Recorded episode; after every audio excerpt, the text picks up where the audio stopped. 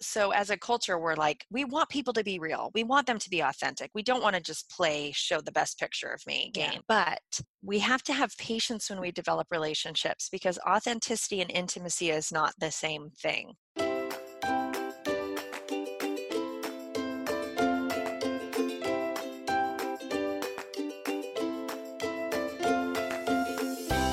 Welcome to Cultivating the Lovely. I'm your host, MacKenzie Koppa. And around here, we know that life is hard and we got to do everything we can to just make it a little bit more lovely. So it's my mission to bring you great conversations, practical tools and information, and a healthy dose of community to help make those things happen. If you want to find out more, you can go to our website at cultivatingthelovely.com, visit our amazing membership community at patreon.com slash cultivatingthelovely, or by connecting with me on Instagram, which is one of my favorite places to interact with all of you. You can find me at MacKenzie Koppa. Thanks so much for joining me today. Okay, ladies, you may notice that over the past, I don't know, six months or so, I've been having a few more ladies on the show to be talking about friendship. It is a topic that is so often brought up to me by all of you because female friendships can be hard. And this book and today's author, I think, are so on the ball with how to develop healthy female friendships. In her book, All My Friends Have Issues, Amanda Anderson really kind of creates a manual for all of us on how to deal with conflict and getting friends and what's the difference between authenticity and intimacy and all sorts of topics that are so relevant to what we're dealing with in friendships today, especially with social media and all that sort of thing. I can't recommend this book highly enough. I'm so excited about it and I'm excited about this conversation with Amanda. But before we jump in right there, I just wanted to say thank you to all of you who have helped carry me and my family through the past couple of weeks. They've been very difficult, but I am so, so grateful to all of you who have done that. And we continue to appreciate your prayers moving forward as we adjust into our new life. If you would like more details about how things ended up and what is happening with our family, then you can be sure to follow me on Instagram at MacKenzie Koppa. And then if you want the real insider look and more of the details, you can come over to Patreon. That's patreon.com slash cultivating the lovely. That's where we have our amazing group of ladies. Now that all of this is behind us, we'll be resuming with our morning shows again, which are so much fun. I love being able to connect with everyone in those shows and we chat every morning about fun things and serious things. And it's just such a great time to be able to get your day going. You can also get the podcast ad free and oftentimes early if you are in there, which is a fun little perk. And there's all sorts of other things that we are doing with that group. So if you want to be a part of it, come over and join us on patreon.com slash cultivating the lovely. But without further ado, let's get on with this episode about friendship with Amanda Anderson. Welcome, Amanda. Hi, thanks for having me. I am so excited to have you here today for a few reasons. I've had this book in my hot little hands for too long now. what did it come out in July? It came out in July. Okay. Yep. Yeah. I've had it in my hands for way too long. And then it was just like, I, I get so far booked out with interviews, but I kept looking at it. Some of them it's just like, oh, it's past. I'm just going to let that one go. But this one just kept calling to me. And I ended up listening to your audiobook, which was so much fun to hear it in your voice. And it was so good. And it's a question that so many people ask me about. I mean, it's one of the top things I think people ask me about is how mm-hmm. do you get female friendships, maintain female friendships? Like, what does that look like? I think a lot of women have a lot of baggage around this topic of female friendship. And you just you address it from so many different angles in this book and helpful like really practical advice that I've had other people on the show talking about friendship, but I felt like this book offers a little bit different perspective and it's almost like a how-to manual of like yeah. doing it well. And so I definitely wanted to have you on the show because I think it's such a gold mine of things that people really need to hear. Thank you so much. Yeah. But before we get into all that, would you introduce yourself? Sure. So, my name is Amanda Anderson, and I uh, have a background in journalism. I was a magazine editor for years, gave that up to stay home with my two gorgeous daughters, and started a speaking ministry while I was at home with my kids. I was super involved with MOPS International at my home church and started speaking to young moms groups. And now I teach at women's retreats and conferences and also in 12 step recovery ministries all over California and wow. in some other states as well as things are picking up with the book sales. Yeah. Oh, I bet that is so fun. That's like one of my dreams is I've done some of it, but doing more of it would just be amazing. So I love talking to people who are out there doing it. Yeah, I love it. I can't believe people pay me to talk. It's like getting paid to eat cheesecake. It's yeah. just so fun. are you one of those people that like because I have friends who are speakers who after they do it, they just feel so drained. But then I know like if, when I speak, I'm like jazzed. I'm like ready for the next thing. I'm super excited. So how how do you respond in the actual moment of doing the speaking and right afterward? I am pretty wound up right afterwards. like if I've spoken in the evening, my husband knows I'm not going to bed for hours. Yeah. And then I'm exhausted the next day. Yeah. But um, I get so I'm never nervous, but I'm full of adrenaline afterwards. So I've been known to leave things places. I mean, like I've left my laptop. I leave mini jackets. I just go talk to people and get all yeah. excited and then drive off without my stuff oh, because oh, I'm. I'm so jazzed from being up on stage. I love that. That that sounds much more like what I am like. But mm-hmm. that's I'm that's an fun. extrovert in the extreme. That's yes. for sure. I love it. So you wrote this book and I want to mm-hmm. dive into it a lot. But first, I always love getting kind of the backstory on how a book came to be. Mm-hmm. So, would you tell us just like your book journey and process with this book? Sure. So I wrote um, another book first. It was called, well, it was originally called, and this is a funny story, so I'm going to tell it. It was originally called An Amateur Woman. And it was a book about um, learning to basically cultivate loveliness in our life, to live according to what we love and value rather mm-hmm. than what we fear or dislike. And so one of the tools that I unpacked in that book was having authentic, healthy friendships that could kind of spur us on to love and good deeds. And um, through that book, I signed with an agent, a literary agent. And as I was, for any of you who are trying to publish a book or have published a book, you know that they want you to have an audience before you try to sell a book, which is yeah. difficult. It's difficult to get an audience if you don't have a book. Yeah. So I was in the process, that kind of process of getting more speaking engagements, and I booked MomCon, which is the MOPS International yeah. Leadership Convention in Kansas City that year, and I was going to be teaching this subject, All My Friends Have Issues and building remarkable relationships with imperfect people. So my agent very wisely wrote all of the publishers that were going to be at that convention just to introduce them to me so that they could come and meet me in person.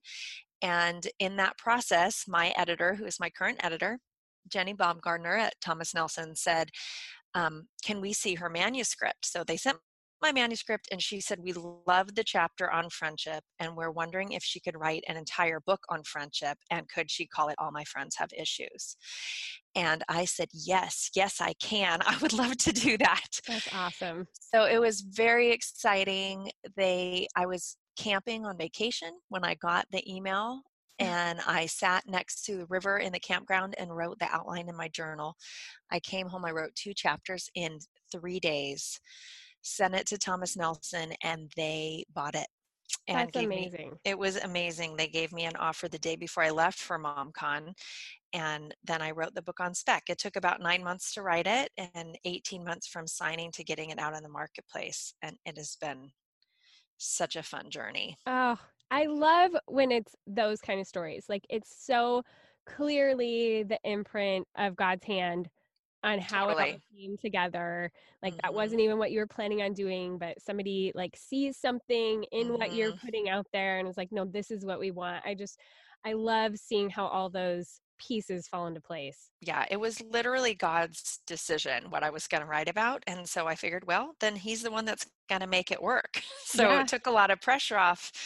And uh, really, I broke all the rules. I mean, so many of the publishing rules are how many followers you have to have before this happens and yeah. um, so people are coming out of the woodwork how'd you do it? I'm like god did it. I yeah. just have been faithfully blogging writing speaking for like eight years and and here we are. So i just want to keep speaking so i can write more and write more so i can speak more. Yeah. And i feel really blessed to be doing this. Oh i love those kind of stories. I think it gives us us all hope who are like putting things out there and just like wanting God's direction to see like it happens, but it's just not going to be the way that you expect it.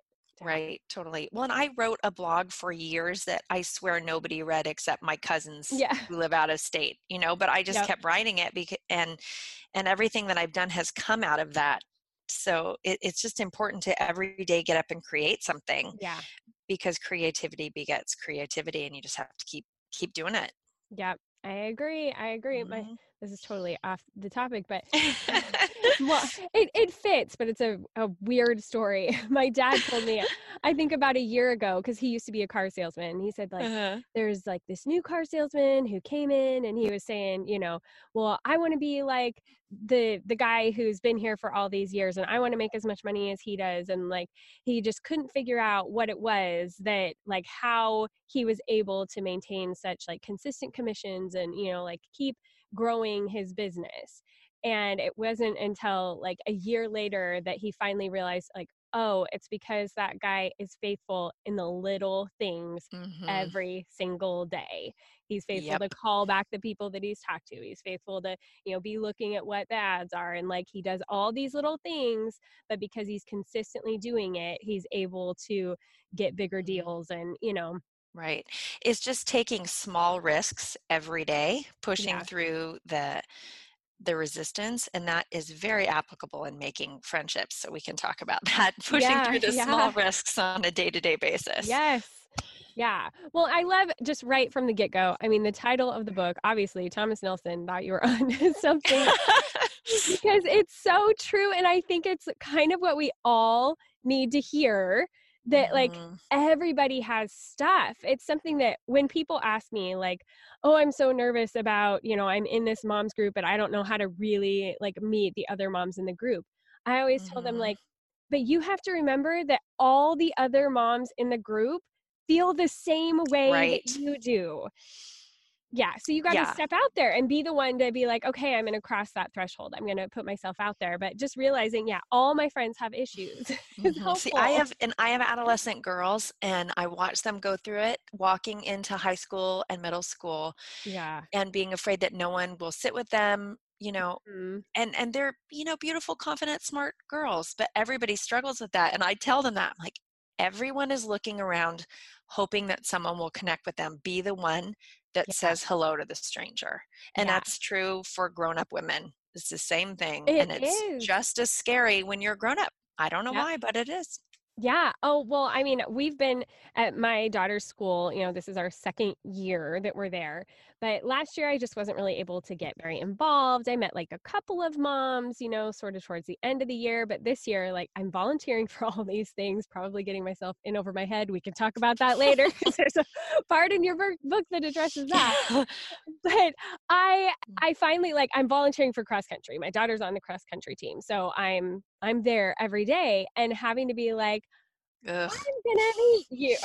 I'm gonna like put myself out there. Say, hey, I see you walking like next to my car every day. So who are you? Like, I'm MacKenzie. Nice to meet you. And it's the hardest thing, but then they're always like, oh, I'm so glad you said something, you know, or we found out that everyone mm-hmm. helping with my daughter's cross country team, literally all of us go to the same church.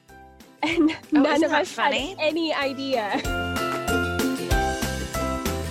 Ladies, kids are getting a lot of screen time these days. I'm not gonna lie, my kids have their own Kindles, and I love when I can have them be on an app that is actually going to benefit them. And for me, the top app that I have my girls on is Homer Reading. It's the proven Learn to Read program powered by your child's passions, and the great part is my girls like it just as much as I do, and so they love being on it. Homer Reading combines your child's passions, which I think is really unique. They actually have them pick the things that they're interested in and their current reading level to create a personalized learn to read plan. It's designed for kids ages 2 to 8 and it offers thousands of lessons on phonics, sight words, ABCs, and more, and it grows with your child. Plus, it works. Just 15 minutes a day of Homer reading was shown to increase early reading scores by 74%. Other things that I think are awesome about this membership is that it's designed for the whole family. You can actually add up to four customizable profiles, and you get two apps Homer Stories, a love to read library of interactive stories, and Homer Reading, the proven Learn to Read program. And it is actually the only program that teaches children to read step by step. It's not just for practice. And your kids are going to love the stories, everything from classic fairy tales like Little Red Riding Hood to new favorites like Angelina Ballerina. So if you would love to offer your kids a personalized experience in learning how to read, you can go to learnwithhomer.com slash lovely to start a free 30-day trial. Again, that's learnwithhomer.com slash lovely for a free 30-day trial. Yeah, you know, just being the first one to speak up is so helpful sometimes. But you, people will ask me, well, what if I ask someone out for coffee and they don't want to go? Yeah. And I'm like, when was the last time you were upset that someone said that they liked you and wanted this time with you? Yeah. I mean, it might not work out, you might not connect, but it's always lovely to to be told i'm interested in getting to know you better we're all yeah. hoping someone likes us it's most people aren't offended that you would like to know them most yes. people are kind of excited about that yeah, yeah, absolutely and then moving from that as you you know you mm-hmm. do start to establish those friendships and stuff i thought what you had to say in the book about authenticity and then authenticity versus intimacy was mm-hmm. so profound. Would you just kind of talk about that for a minute? Absolutely. You know, we are in a culture where people are competitive and are on Instagram and are saying, I'm not, show, you know, we're just showing each other our highlight reels. So as a culture, we're like, we want people to be real. We want them to be authentic. We don't want to just play, show the best picture of me game, yeah. right? But um, we have to have patience when we develop relationships because authenticity and intimacy is not the same thing. Yeah. Intimacy is something we have to work toward, and we need to build confidence in people in order to show them our deepest things. Mm-hmm. And I have talked to so many women as I've written the book or as I speak on this. The book was really informed by questions I got asked and conversations that I had with people. And one of the things that happens is sometimes people do this interesting thing where they tell you their darkest secret right at the beginning as a dare like let me just yeah. tell you the weirdest thing about me and then you if you want to run you'll just go now yeah and the problem is is that that usually will succeed in scaring people away from you yeah. you know yeah. they're because it shows something that you haven't quite gained a social skill or emotional maturity enough to know when the right timing is. Does that mm-hmm. make sense? Yeah. So we're looking to build there's there's circles of intimacy in our lives. There are a few people that know the whole story and I think that's really critical to have a few people in your life that that know as much as you can tell them about yourself. Mm-hmm but it doesn't have to be everyone that you run with has that whole picture sometimes it's actually kind of peaceful to spend time with friends that you don't have to talk about the deepest stuff with all the time. Yeah. It's just great to take walks to cheer for each other's kids on the soccer team. And over time, you may develop that relationship, but not all friendships will lead to deep intimacy. Yeah, absolutely. I mean, this is something that I have definitely felt over the past two years of like this major life shift that I've had. Mm-hmm. And at some point in the conversation, I mean, it's just kind of one of those things that comes up like, mm-hmm. oh, you're in the middle of a divorce, or like it just, it, it just does. But even in that, that can be one of those things that is very exposing, but it's like, well, how much? how much do you tell them how much do you you have to you have to be guarded and to not overwhelm people Right, right. Well, and even say, for example, I would always tell people if you're building a friendship with someone, we don't want to have secrets so that you have to hide your true reality because it will yeah. it will in it will impact how loving you can be if you're constantly trying to like cover your butt basically. Yeah. So like if you have a child say that is um, on the autism spectrum would be something that's going to impact your day-to-day life a lot right? How you spend your time but is every person that you meet do you want to share what um, your daily struggle looks like your intimate um, feelings about that? Are you going to invite everybody into it? And sometimes the answer is no, and that's for your own good because um, people will give you all kinds of cockamamie advice Yeah. or you know you can get um, you sometimes you just need a break from those realities but so you're not being there are kind of two ends of the spectrum. There are women who hide too much right? Yeah. and then there are women who share everything because they feel like they're being inauthentic if they don't let you into everything that's going on. And um, somewhere in the middle is the healthy place to live. Yeah. And and like you said about the circles, like Mhm, you do need to have those people who mhm, like as you talk about later in your book can help keep you accountable and that sort of thing. But that isn't everyone. There is a mm-mm, certain amount of relationship that has to be established before mhm. someone should have not only that much knowledge of your life, but that ability, that right to speak back into it about what is happening. Absolutely. Yeah, accountability isn't something for, you know, your your small group of 15, you know, that you meet with. It, it's for the people who really know your story. One of the things I hope is unique about this book is is understanding the psychology of how relationships work Mhm. and pursuing a kind of self-awareness that helps us to be safer in relationships with each other. And that is done in in small doses. Yeah. One of one of the things that a lot of women's groups or conferences will focus on, one of our popular phrases right now is is find your tribe. Mhm. And you know, I love that. That's really fun. I think I speak at a lot of moms groups and they say, you know, welcome to your tribe. The interesting thing is that we don't live in a tribal culture. Yeah. You know, a tribal culture sociologically speaking means that you're with the same people from most of your life. You travel together you do all of your life together. Most of us don't live that way anymore. We live in a much more transient culture. People move jobs move people around. If you're in the military you know you don't have a tribe. Um, Mhm. what i focus on in my life and i wrote a blog about this after the book came out is i don't have a tribe i have bridesmaids. Mm. so i have a community in my neighborhood. I have neighbors and i have you know the larger tribe of my church and the people i serve with but um, all of my best friends aren't necessarily best friends with one another Mm. Mhm. they're close relationships that i've made over the decades that are intimate in my life and they come together on my special occasions you know and they love each other but they're not in intimate relationship with one another necessarily i think that's a lot um, of pressure relieved on our relationships Yeah. when it's like I have to show up in church and find a tribe of 10 people that we're all going to be in this together, like the TV Yeah. show Friends or the Yeah. millennial version New Girl. And in reality, that's not very practical. Yeah. And it puts a real high expectation on our relationships that isn't really rooted in how we actually live today. Mhm. Well, and even how you talk about in the book, like we a lot of times are looking for like that one person who will fulfill all the things that we want in a friendship.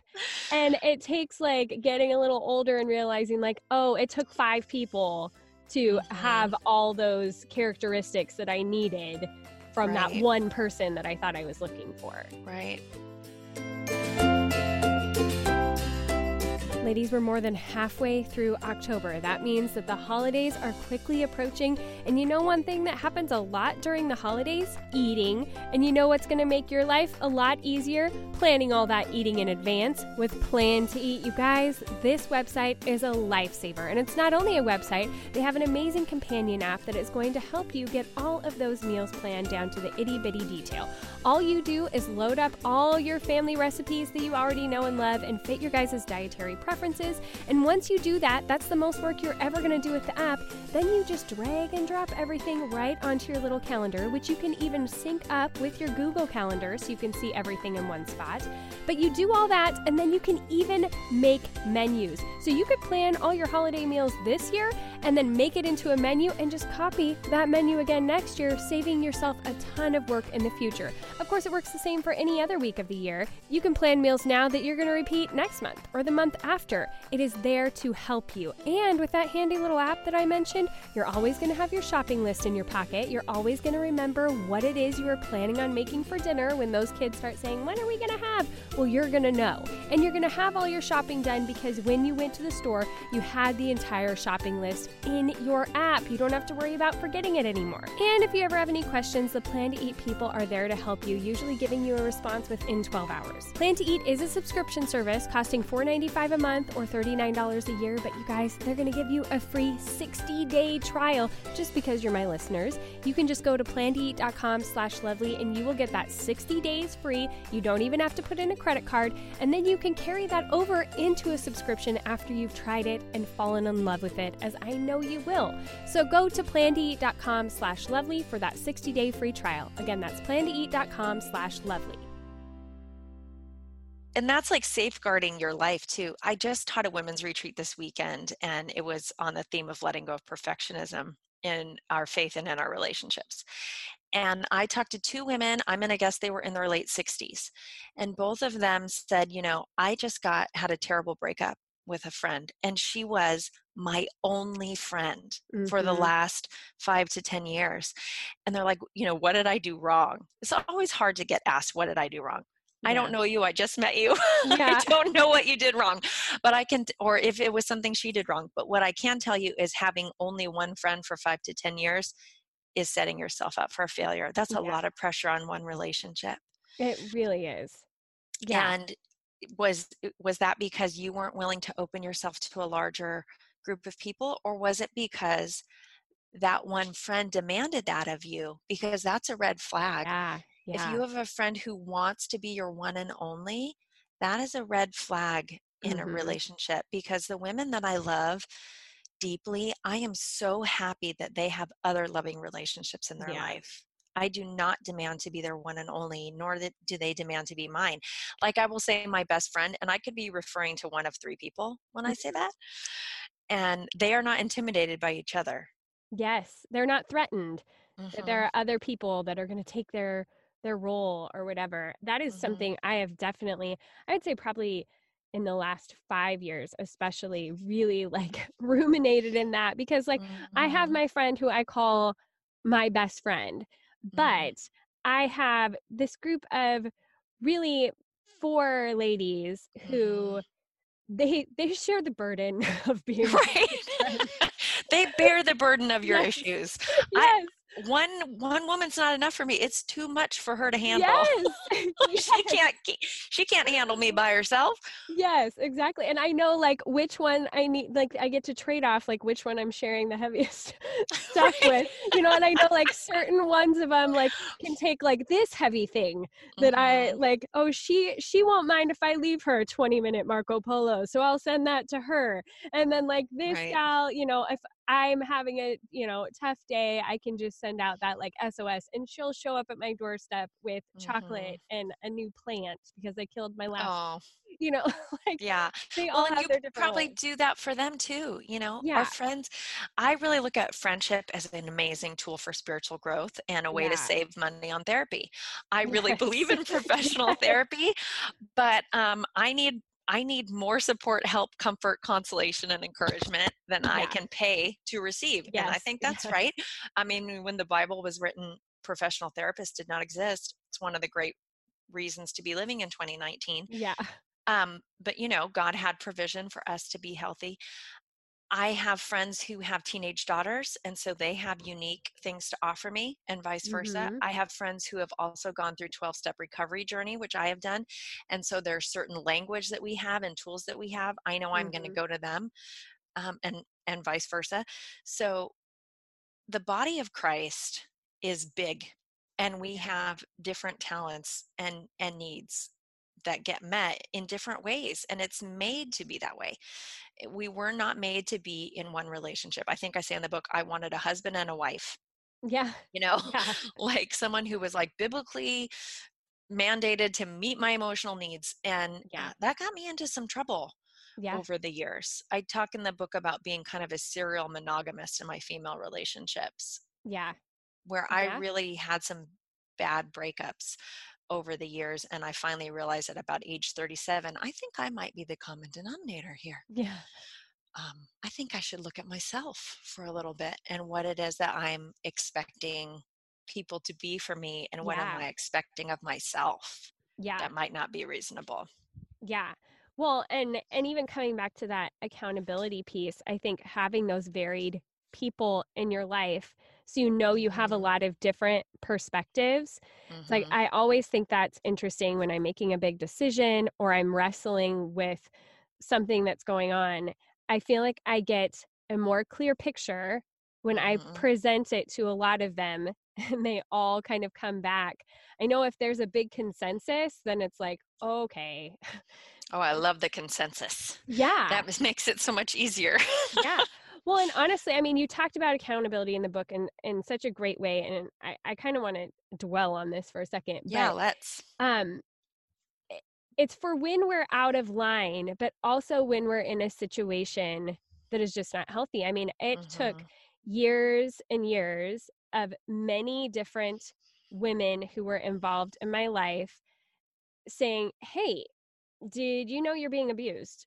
Or Mhm. mm, what is happening here is not right. Or Yeah. I see something that's happening with your marriage that I've seen happen in other marriages, and this was the results to the kids, and this was the, you Mhm. know, before I was able to say, okay, I'm I'm willing to remove us from this situation. Yeah, I'm willing to look at that. I have to say it's one of the pieces of the book I'm I'm proudest of. Yeah. Um, because in Christianity, I grew up in Sunday school Mhm. and um, going through you know small groups and accountability partners and I, I believe the bible absolutely calls us to help encourage one another into holiness like Mhm. if if i have a friend that i see doing something dangerous to her heart or to hurt people around her i'm i want to speak up and i want her to tell me as well if i'm out of line yeah. but one of the things that we also need to talk about is standing up for our friends when Mhm. they're not having healthy boundaries.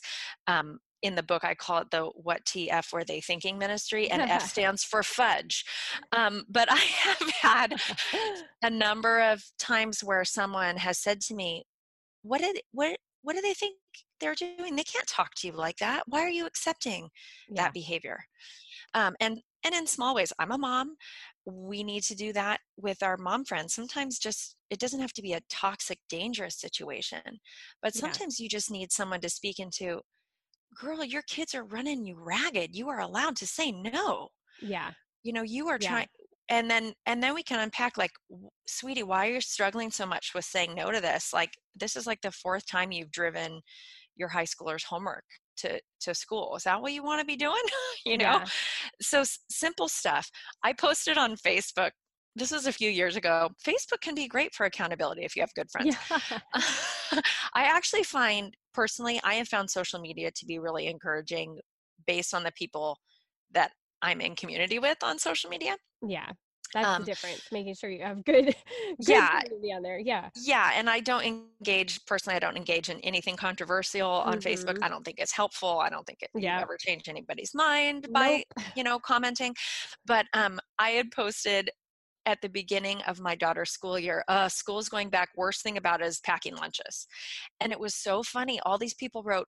Your kids are in sixth and eighth grade or ninth, I forget what it was. Why are you still packing their lunches? I'm like, wait a second. Why Yeah. am I still packing their Yeah. lunches? but there Oh, are so that was really helpful and it was a type of accountability like um it was someone speaking into my life and saying you're doing something that you don't need to be doing yeah. but in so much more serious situations we can really hurt women in the church if we encourage them to stay long suffering in abusive marriages Mm-hmm. or or with abusive parents Yeah. um I mean, grown women can still be hopping through hoops from toxic parental relationships, Yeah. and it it can devastate their marriages. Yeah. I teach on boundaries to young moms, and I hear so much stuff going on where like they are struggling in their marriages because one of them is still trying to to please their parents in unreasonable ways. Yeah. And there's some accountability biblically where you have to go you and your husband are supposed to be one. You don't have to keep doing you know what your mm-hmm. father expects from you when you're 40 years old. Yeah. So, yeah. yeah, and and what you're describing like yeah, I've seen in the book, I talk about a lady who came into one of our fellowships and she was sharing about her marriage. And my friend and I were like, oh, yeah, the first year of marriage is really hard. My husband and I fought the most in our first year of marriage that we ever did. We've been married yeah. 20 years now. When the kids are young, that's the other time you fight a lot. And she said, you know, he's only left bruises on my arms a couple of times. And we're like, whoa, whoa, whoa, wait. wait. What? Yeah. What? No, that is not normal. That is not okay. Unfortunately, um, she left. She did not come back. I don't know mm. what happened to that sweet lady. Oh. We didn't know we know her well. I'm hoping that people close to her began to say that because most yeah. women who are in abusive situations need more than one person to tell them. Yeah. Well, especially if there are no bruises.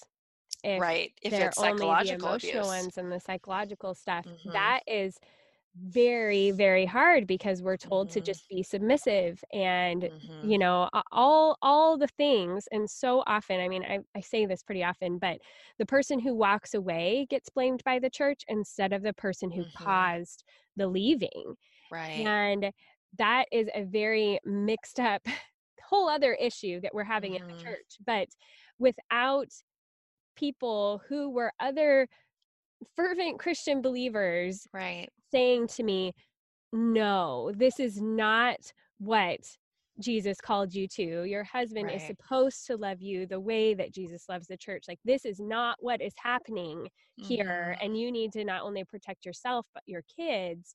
Mm-hmm. You know, mm-hmm. That Absolutely. that's a different kind of accountability of pushing someone to make a big step in their right life.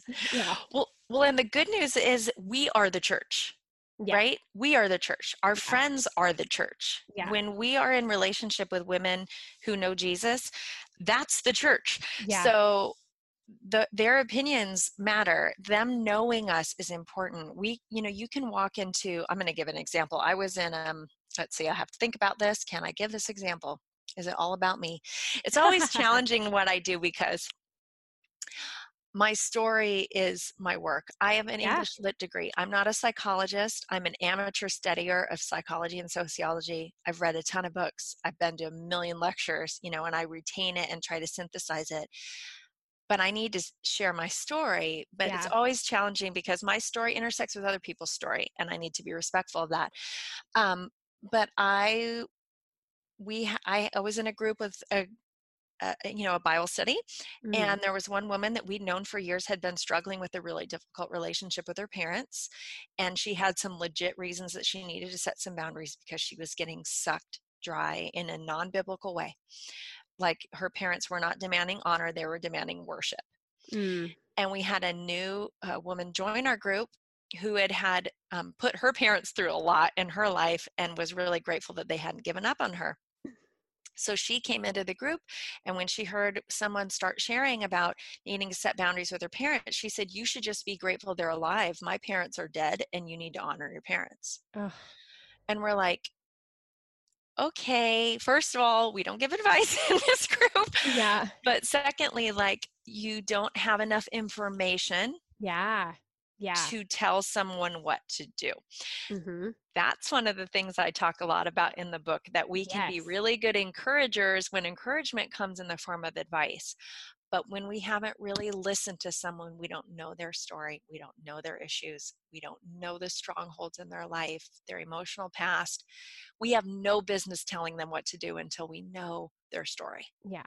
Well, I love how you even talked about in the book, like biblically speaking, mm-hmm. the things that were talked about about giving correction were mm-hmm. often really targeted to the the leaders and the mm-hmm. pastors and the teachers it wasn't like this blanket idea that we should all just go around correcting each other mm-hmm. all the time and i think of it just like when a someone writes like a celebrity a rebuke you know, uh-huh. like sends them a letter of, I see what is wrong in your life and you need to come to Jesus. Like, you have no basis of any sort of relationship to be giving that person advice. They they do not have to listen to you, nor should they, because you are just a completely random person to them. And this has not been what you are called to do.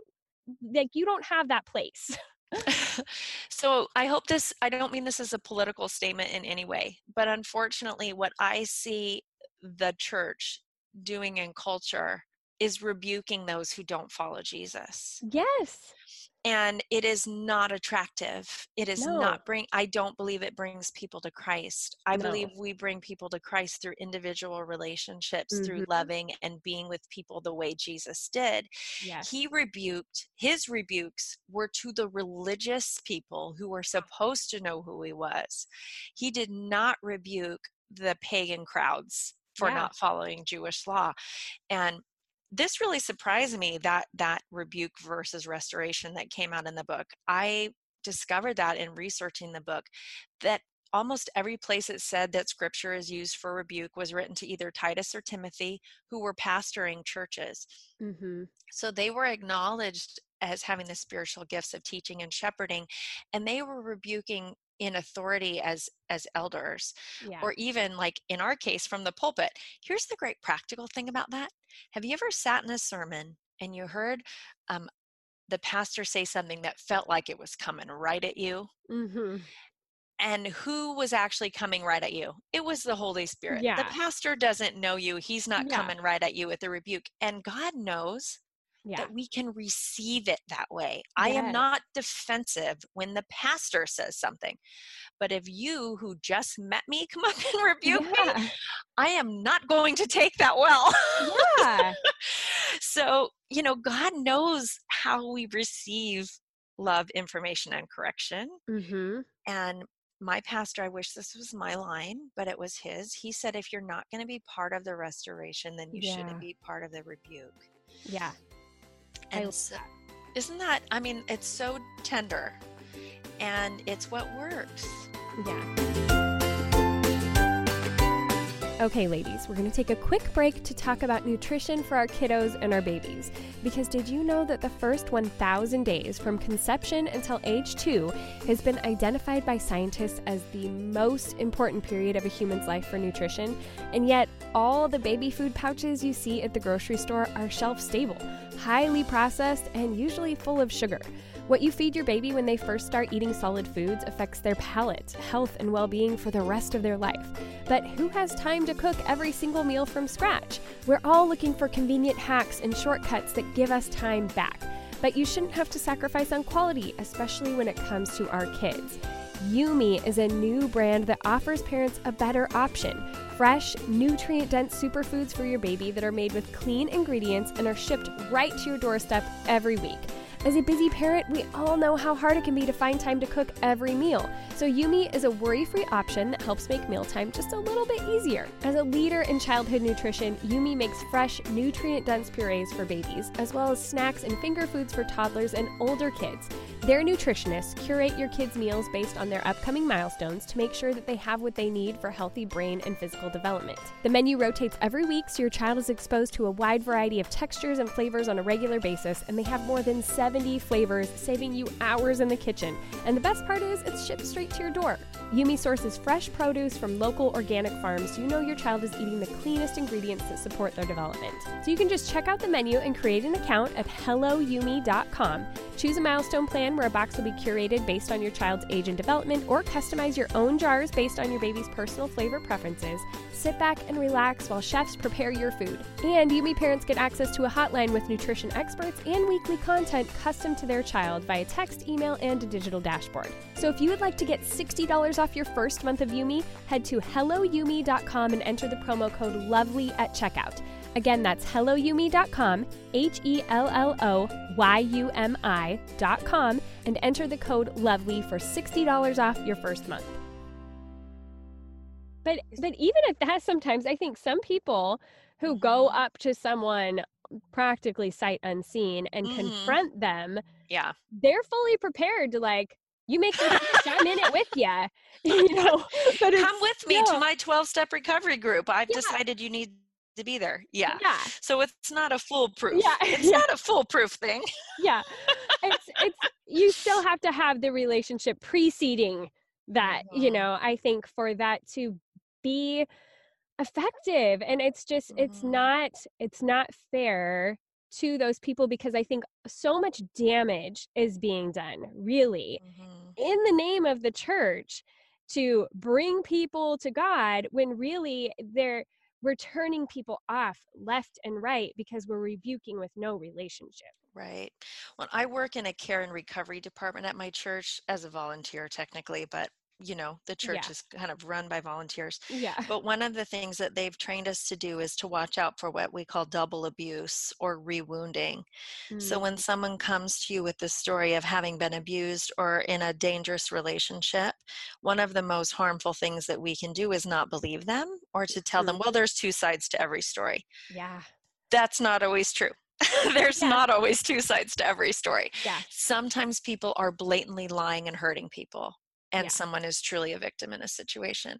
And so, what my personal life journey has been is by cultivating friendships that know me, that know my story. And I'm talking my story, like my yeah. childhood experiences, you know, when I received Jesus, what were the different mental health problems that I had throughout my life? I've overcome anxiety and depression um, and they know you know they know my family they know my husband they know my children. It's such a great asset. They love because i'm loved mm-hmm. fully known yep. and they're so for me yeah. that i can hear correction. My friend jen has said some of the harshest things to me yeah. and it has been so helpful. Um, one one time she said, you know, it's as difficult for other people to change as it is for you to change. Yeah. I was like, oh, I hate you right now. I'm yeah. going to hang up and talk later. But, you know, I was in a place where I was probably, we were probably talking about my marriage. Like, why won't my husband stop doing this thing? She's like, how many times has he asked you to stop something and you haven't been able to stop? Yeah. Oh, I, oh my uh, mentor calls that punching someone in the throat with a mitten or she'll ask sometimes we'll say can i punch in the throat? No mitten which means can i just give it to you straight with no padding no compliment sandwich for you? Can i just yeah. tell you what i see? Um, but you know the thing is is i have said some tough things back to jen. We've been friends yeah. for 18 years and she can take it girl. Yeah. Like she wants to hear it. Yeah. That's and that's one of the most powerful things about friendship is being in a place where you know that you can tell somebody the truth and they're not going to be like, we're not friends anymore. Mm-hmm. and that you can also receive it from them as hard as that might be. Yeah.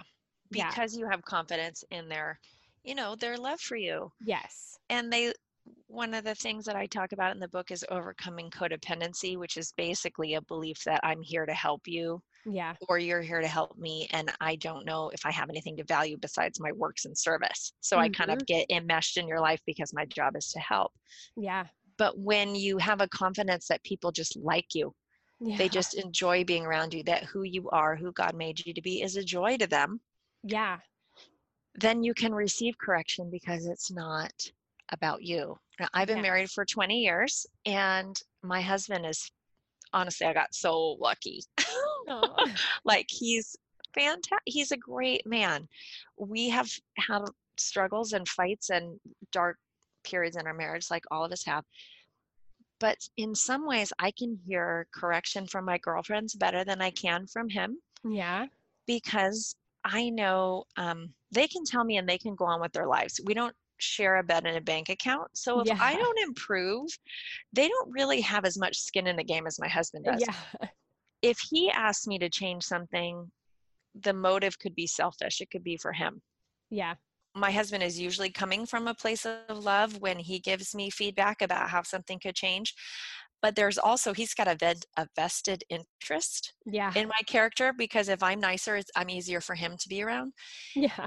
My friends don't have quite as deep a vested interest. So, in some yeah. ways, I can hear their correction better Mm-hmm. Uh, I trust, I can trust it more at certain times. Yeah. Um, it's been really beneficial for my marriage to have friends who will tell me, you yes. know, right now this is kind of your issue. Yeah. Like I'm I'm for you. I love you, girl, but uh you need to apologize to Jeff. Yeah. Like, like oh nuts. Okay. Yeah that's so it's just it's so important i feel like we could talk about it all day long. we could talk all day about this. I know and there are there's so many other just like really great practical things in the book i mean a whole section about encouragement we just pretty much jumped over you guys really gotta go and get the book or the audiobook it's just so excellent but i want to make sure that we we hit our our wrap up questions so I think we'll we'll move forward with those. Okay, okay, sounds good. That's great. I wish we could camp out on the rest of it, but there's just never enough time. But then why would you buy the book? Exactly. So. I know, I know. they really need to because I this is one of my favorites from this year, I think. And I get Thank sent you. a lot of books and it's it's really good. So Thank good you. job. Okay, so what does a typical day look like for you? I wake up in the morning around the same time that my kids do. I this year have decided I do not try to do like devotional or quiet time until they leave the house. This has yeah. revolutionized my life because I would try to do that and it didn't work. So I typically spend some time tidying. I actually part of my favorite thing to do in the world is to sew and I love to be creative. So a lot of times I actually will sit at my sewing machine and be working on projects as my kids get ready for school. They're okay. they're 12 and 15. So I can talk to them and I'm like getting my my goodness in, my fun yeah. stuff in. Um, then I typically am at my computer. I'm working on curriculum uh, video series to go along with the book, so I'm working on that. Oh, I'm working fun. on I'm working on book two, so I try to get two to three hours of writing in. Awesome. Then I try to get some exercise in. I'm working on getting to the gym three times a week. How many times have I done it? Let's not talk about that. um, I try to get some girlfriend time in at least once a week. Um, I, I schedule time to see someone face to face, have a quick lunch or go for a walk, get some coffee. Nice. I probably talk to a friend every day on the phone for at least 15 minutes. Um, and then the kids get home from school and i try to not be on the phone or the computer for a few hours and, yeah. and be present for them they don't need me as much as they used to so a lot of it is trying to find ways to engage myself that i can be interrupted so mm. I save most of my housework for when the children are home, and this has revolutionized my life yeah. too. It partly shows them what I do yeah. around the house. Oh, it doesn't just stay this way it magically. stay this way, but I can't write and I can't have yeah. good conversations with people when they're home.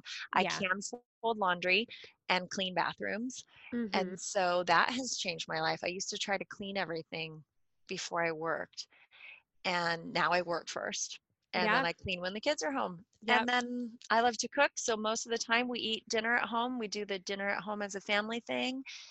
And my husband and I are looking at how do we have time alone. Mm-hmm. We used to um, be able to do that while the kids went to bed, but now they stay up later because yeah. they're older. So yeah. we spend time with them until about 9:30, and then we really try to have a conversation yeah. before we fall asleep at 10. Yeah, that's I what it looks like.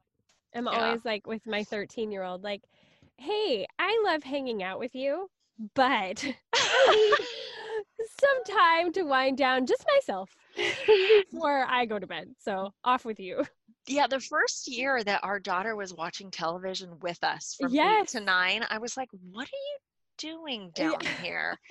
And I felt bad about it, but yeah, we were, I was kind of a sleep Nazi when they were little. I'm sorry, yeah. Nazi is a terrible word to use lately, but I was we really you were had, a Babywise mama oh gosh i was and that's in the book and i i yep. regret it now but yeah. yeah i my kids we always had two hours every night because our yeah. kids had solid bedtimes and that's changing so we've initiated we've been married 20 years we've finally figured out date night it's the nice first, it's the first friday of every month we go on a date and it it was funny our teenage daughter went well what if i have something to do and I need a ride. And we're like, you find another ride or yep. you don't get to go because yeah. mom and dad need one night. And if we didn't have that on the schedule, it would just not happen. happen. for like just 20 years. Although I was teaching a retreat and my husband called me and he's like, hey, dude, you left. It's date night. Oh. I'm like, well, sorry. When I teach well, a women's retreat, yeah. when I teach a women's retreat in the mountains, date nights off. Yeah. We'll go next week. That's reasonable. Yeah. Okay, so what is some way that you are currently cultivating loveliness in your life? Hmm. I feel like I should say something about friendship because that's what my book's about. But Oh. honestly, it's um that I find time to do creative things. Yeah. I I love to sew and I love beauty. And Yeah. so my home is kind of a canvas. I love to vintage shop. So I make myself aprons because I like to finish things and I wear a really cute apron every single day. Fun. Um, I make quilts that and those take a really long time. Yeah. So I find small projects to finish because I get mama gets crabby if she can't finish her blog or finish a sewing project. So that is one of the things. And I love that hobby because I give most of what I make away. Mm, yeah. So it kind of becomes a way that I show love to people as I I make Yeah. things. My friend Josie is coming over next week with her mending, and we will actually have play a play date together where I get out my sewing machine and I like fix things for her. oh, I love it. I'm like the neighborhood Halloween costume mender and things Oh. like that too. That's so So- fun. I love that. It's a, a useful skill these days. Not many people have it. So Yeah, and I I really enjoy it. So it's a way that I bless myself and others. that's awesome. Well, some way that is very random and small that I have currently been cultivating loveliness is Mhm. I've been accessing Pandora more. And Ooh. like I just I usually we, I have like five albums in my, you know, iMusic whatever on my phone that we mm-hmm. listen to like on repeat and repeat and repeat. And I finally decided like okay, we need some fresh tunes and I need something that's just like to totally take me out of where we're at right now. So it's been a, a rotation of the Ed Sheeran channel, the Jonas Brothers of all things, and Hey. Rend Collective. Oh my gosh, that's so funny. I love music too. I always I have music on all the time and Yeah. my friends are like, "Do you listen to worship?" Not as much. Yeah. I love worship, but Yeah. I I just listen to music that makes me feel good. Yeah, and sometimes you just really need like a good dance beat. And like Mhm. sometimes in the mornings, throwing on a little Jonas Brothers gets everybody moving. You know, we all love that in our You house. know? We're also obsessed with Taylor Swift because I have Oh, two yeah. girls, so Yeah. the Lover album is on repeat. you know. Yep. Yep. And well, and every once in a while, because it's Pandora, it'll throw in like some really great song from like the 90s or early 2000s. And I'm like, you guys, it's Train. And like singing along. And, you know, they're all just All like, right, a little Blink 182 for Mama. yes. so it's been super fun to like have this like total random mix of music. And Mhm, yeah, we've been having fun with it. That's great. Okay. Are you ready for my stock questions? Yep, Okay. Candles or essential oil diffuser? candles. Okay. Cloth napkins or paper? Cloth, I make them myself, baby. Oh, look at you. Of course you do. Okay. City or country? Country, All though right. it's not where I live. Okay. Paper or digital? Oh, no. Paper okay. Shopping, would you rather do it online or in the store? in the store. All right. It's four o'clock or whatever time you're making dinner and you need a mental break. Do you listen to a podcast or music? Music. Okay. And what's some of your favorite? Like if you were to just turn something on. I have some playlists that I have made for parties that I have thrown. Oh, and so I have a book release party list. nice. and I have my 40th birthday fiesta, which was a country line dancing party. So Fun. I listened to, yeah, a mix of country music, Tom Petty, Ryan Adams, and um, a little oldies thrown in there. Nice. Nice. Okay. Chocolate, milk or dark? Dark. Okay. Sports or no sports? Sports. Okay. Live broadcasting. Would you rather broadcast or watch? Broadcast. Okay. Favorite movie? when Harry Met Sally. Oh, yeah. You talk about it in the book. That's and right. also Talladega Nights, the Ballad of Ricky Bobby. Currently I writing have- a blog called If You're Not First, You're Last. Oh my goodness. I have never received that answer in Oh. 136 episodes. So I am slightly ashamed of it, but just the prayer about dear eight pound, five ounce baby Jesus in his gold diaper just puts it on the Oh top my of my list. Yeah. thank you. Thank you for that. Okay. You're welcome.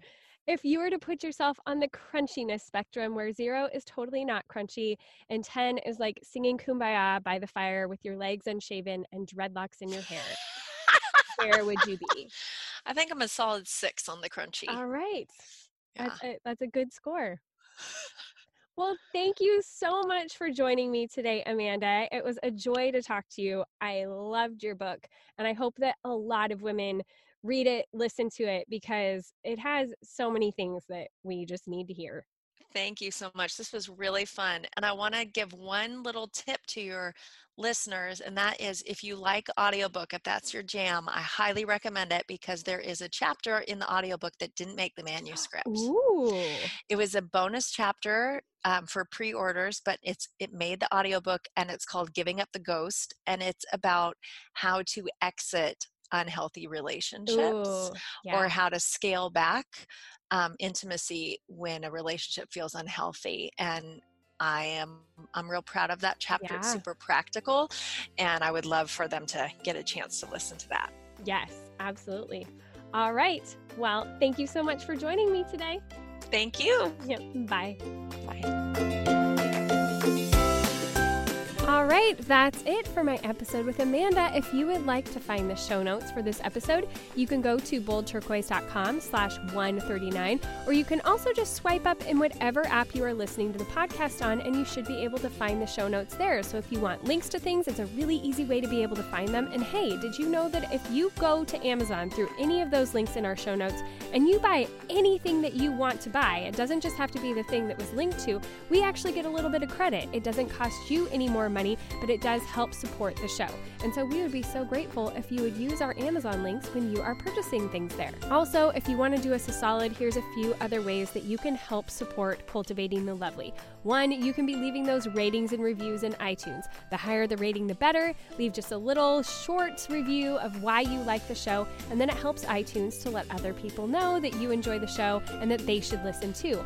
Also, if you do a little shout out on social media, it can be in a story, it can be on a post, any way that you want to share on social media, we would be so, so grateful. And if it's on Instagram, I will be sure to share it back to my stories feed as well. I so appreciate those of you who have done that lately. It makes such a difference, and it's just so fun to be able to see that, hey, you're listening and you enjoy the show. And of course, lastly, we would love for you to come over and join us in Patreon. It's an amazing group of ladies. I think it's the best group of ladies on the internet. So come over and join us on patreon.com slash cultivating the lovely, and we would love to welcome you with a big virtual hug into the group. All right, until next week, ladies, thank you so much for your support, and go be bold and gracious.